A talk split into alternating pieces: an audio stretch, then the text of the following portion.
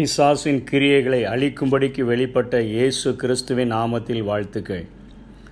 சங்கீதம் இருபதாம் அதிகாரத்தில் முதல் வார்த்தை இப்படியாய் சொல்லுகிறது. ஆபத்து நாளிலே கர்த்தர் உமது ஜெபத்தை கேட்பாராக என்று சொல்லி இது அநேக வேதத்தை நேசிக்கிறவர்கள் சொல்லுகிற காரியம் இந்த வார்த்தை இந்த சங்கீதம் ஒரு தேசிய கீதத்தை போன்றது. யுத்தத்திற்கு புறப்படுகிற ராஜாக்கள் ஜெபிக்கிற ஜெபங்களாகவும் இருபத்தி ஓதா ஓராவது அதிகாரத்திலே கர்த்தர் தருகிற வெற்றியை கொண்டாடுகிற ஒரு சங்கீதமாகவும் அவர்கள் அதை குறிப்பிடுகிறார்கள். சுவிசேஷ களத்திலே அறுவடை கீதமாகவும் இந்த சங்கீதங்கள் பயன்படுத்தப்படுகின்றன. ஏனென்று சொன்னால் இயேசு கிறிஸ்து மார்க்கு மூன்றாம் அதிகாரம் இருபத்தி ஏழாம் வசனத்திலே சொல்லுகிறார் பலவானை முந்தி கட்டினால் ஒழிய ஒருவனும் பலவானுடைய வீட்டுக்குள் புகுந்து அவன் உடைமைகளை கொள்ளையிடக்கூடாது. கட்டினானே ஆகில் அவன் வீட்டை கொள்ளையிடலாம் என்று சொல்லி கொள்ளையிடுவா என்று சொல்லி அசுத்த ஆவியலை மேற்கொள்ளுகிற ஒரு வல்லமையை குறித்து இங்கே இயேசு சொல்லிக் கொடுக்கிறதை பார்க்கிறோம். இன்றைக்கு நாம் சும்மா இருந்தாலும் சத்ருவானவன் நம்மை சும்மா இருக்க விடுவதில்லை. அவன் ஏதாகிலும் வியாதியை கொடுப்பது நம்முடைய கையின் பிரயாசங்களை அழிக்க நினைப்பது நம்முடைய முயற்சிகளை தடுக்க நினைப்பது இப்படியாக. அவனுக்கு கொஞ்ச காலம் உண்டென்று அறிந்து அவன் நம்மோடு கூட போராடுகிறபடியினாலே. அந்த நாட்களில் அவர்கள் அந்நிய பக்கத்தில் உள்ள தேசத்திலே யுத்தத்திற்காக கடந்து செல்லும்போது இப்படிப்பட்ட ஜபத்தை ஏறெடுத்தார்கள். ஆனால் நமக்கோ வான மண்டலங்களில் உள்ள பொல்லாத ஆவிகளோடு ஆவிகளின் சேனைகளோடு கூட நமக்கு தினமும் போராட்டம் இருக்கிறபடியினாலே நாம் இப்படிப்பட்ட ஜபத்தை செய்யும்படியாய் அழைக்கப்பட்டிருக்கிறோம். இயேசு இந்த பூமியிலே அவருடைய சீஷர்கள் அவரிடத்தில் வந்து சொன்னார்கள் கோதுமைதானே விளைவித்தோம் இப்பொழுது களைகள் விதைத்து முளைத்து இருக்கிறதே என்ன செய்வது? என்று சொல்லும் பொழுது இது எப்படி நடந்தது? என்று சொல்லும் பொழுது ஆண்டவர் சொல்லுகிறார் சத்ருவானவன் இந்த களைகளை விதைத்து விட்டான் என்று சொல்லுகிறார். ஆகவே நம்முடைய முயற்சிகளிலும் நம்முடைய எல்லா காரியங்களிலும் யோபு அறியாமல் இருந்த போதிலும் கூட ஆண்டவருக்கு பிரியமாய் வாழ்ந்த போதிலும் கூட அவனுடைய எல்லாவற்றையும் நொறுக்கி அவனை நிர்மூலமாக்க சத்ருவானவன் சித்தம் கொண்டு அவன் அங்கே அநேக கிரியைகளை செய்ததை நாம் பார்க்கிறோம். ஆகவே நம்முடைய இந்த கிறிஸ்தவ வாழ்க்கையிலும் ஆண்டவருக்கு பிரியமாய்த்தான் நாங்கள் வாழ்கிறோம்.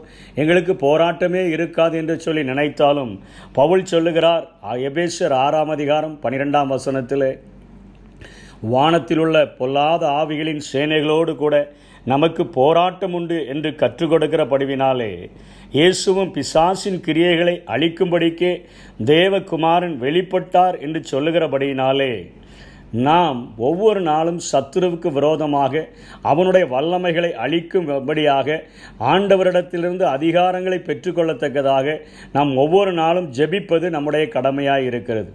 அநேக நேரங்களிலே ஆண்டவர் சொல்லுகிறார் இந்த நோய் ஒரு நிமர முடியாத கூனியை பார்த்து சொல்லுகிறார் ஆபிரகாம் குமாரத்தியா இருந்தாலும் பதினெட்டு வருஷமாய் சாத்தான் அவளை கட்டி வைத்திருந்தான் என்று சொல்லுகிறார். இந்த கலைகளை குறித்து சொல்லும் பொழுதும் சாத்தானவன் கலைகளை விதைத்து விட்டான் என்று சொல்லுகிறார். லேகியோனை குறித்து நாம் கேள்விப்பட்டிருக்கிறோம் அங்கே ஆறாயிரம் பிசாசுகள் ஒரு மனிதனை பிடித்திருந்தது என்று சொல்லி பார்க்கிறோம். இப்படியாக மனிதவன் தன்னை கல்லுகளினாலே குத்தி காயப்படுத்தி தன்னைக்கே உடைத்து கொண்டிருந்த ஒரு நிலைமையில் காணப்பட்டான் என்று சொல்லி பார்க்கிறோம். இப்படியாக பில்லி சூனியங்கள் மந்திரவாதங்கள் இப்படிப்பட்டவைகளுக்கும் சாத்தானை இந்த உலகம் பயன்படுத்துகிறபடியினாலே மனிதர்கள் தேவனுடைய பலன் இல்லாதபடி வாழ முடியாது என்பதை இந்த சங்கீதம் நமக்கு கற்றுக் கொடுக்கிறதை பார்க்கிறோம். இதே சங்கீதத்தில் இன்னொரு வார்த்தையும் அங்கே தாவிது குறிப்பிடுகிறார். இருபது ஏழிலே சொல்லுகிறார் சிலர் ரதங்களை குறித்தும் சிலர் குதிரை வீரர்களை குறித்தும் மேன்மை பாராட்டுகிறார்கள். நாங்களோ கர்த்தராகிய அவருடைய நாமத்தை குறித்தே நாங்கள் மேன்மை பாராட்டுகிறோம் என்று சொல்லுகிறார். விடுதலை தருகிற இயேசு என்கிற நாமத்தை குறித்து நாம் மேன்மை பாராட்டும்படியாய் அழைக்கப்பட்டிருக்கிறோம். இன்றைக்கு ஒரு சிலர் செல்வத்தினுடைய பெருக்கை நம்பிக்கையாய் வைத்திருக்கிறார்கள்.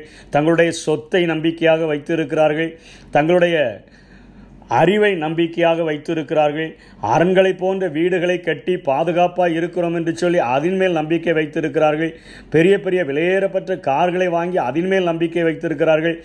என்னுடைய குடும்ப அந்தஸ்து அப்படிப்பட்டது இப்படிப்பட்டது என்று சொல்லி எங்களுடைய உறவு சொந்தங்கள் மிகப்பெரியது. ஆகவே எங்களுக்கு இவ்வளோ பெரிய பலன் இருக்கிறது என்று சொல்லி அவைகளின் மேல் நம்பிக்கை வைத்திருக்கிறார்கள். ஜாதியின் மேலாக அந்தஸ்தின் மேலாக பேங்க் பேலன்ஸின் மேலாக இன்சூரன்ஸின் மேலாக சில வயதானவர் வயதானவர்கள் எங்கள் பென்ஷன் வருகிறது எங்களுக்கு ஒரு தேவையும் இல்லை என்று சொல்லுகிறது போல காணப்படுகிறார்கள். சிலர் எங்களுக்கு இத்தனையாய் மாத வருமானம் கிடைக்கிறது என்று சொல்லுகிறார்கள். சிலர் சபையிலே வகிக்கக்கூடிய பதவிகள் சங்கத்திலே வகிக்கக்கூடிய பதவிகளை வைத்துக்கொண்டு தங்களை மேன்மை பாராட்டுகிறார்கள். ஆனால் சங்கீதக்காரன் சொல்லுகிறார் நானோ கர்த்தரை குறித்து மாத்திரமே. அவருடைய நாமத்தை குறித்து மாத்திரமே. நான் மேன்மை பாராட்டுவேன். என்னுடைய வாழ்வினுடைய எல்லா பின்னணியும் எல்லா பேக்ரவுண்டும் எல்லா யுத்தத்தினுடைய யுத்தம் நான் செய்கிறதற்கு கடந்து சென்றாலும் அந்த யுத்தத்திற்கு வெற்றியை தருகிறவர். என்னுடைய அடிப்படையாக என்னோடு கூட இருந்து யுத்தத்தை நடத்துகிறவர். நீங்கள் சும்மா இருப்பீர்கள். கர்த்தர் உங்களுக்கு யுத்தம் பண்ணு உங்களுக்காக யுத்தம் பண்ணுவார் என்று சொல்லி எங்களுக்காக யுத்தம் பண்ணுகிறவர் அவர் மேலேயே என் நம்பிக்கையை வைத்திருக்கிறேன் என்று சொல்லி அவர் யுத்தத்துக்கு சென்றபடியினால் அவருடைய வாழ்நாளிலே அவர் நடத்தின எல்லா யுத்தங்களிலும் தாவிது வெற்றி பெற்றதாக நாம் பார்க்கிறோம். இன்றைக்கும் ஆவிக்குரிய வாழ்க்கையில் வாழ்கிற நமக்கு ஒவ்வொரு நாளும் ஒவ்வொரு அடி எடுத்து வைப்பதற்கும் அநேக போராட்டங்கள் உண்டு. நாம் இப்படிப்பட்ட வசனங்களை இறுக பிடித்து கொண்டு நாம் ஆபத்து நாளிலே கர்த்தர் உமது ஜபத்தை கேட்பாராக என்கிற அந்த சங்கீதத்தை பயன்படுத்தி பிசாசின் வல்லமைகளை கட்டி இந்த பூமியிலே வாழ்ந்தோம் என்று சொன்னால் ஆண்டவருக்கென்று அநேக ஆத்துமாக்களை கொள்ளை பொருள்களாக சம்பாதிக்க முடியும். நாமும் மன சோர்வின்றி முன்னேறி செல்லுகிற ஒரு வாழ்க்கையை ஆண்டவர் நமக்கு தந்தருள்வாராக. ஆமேன்.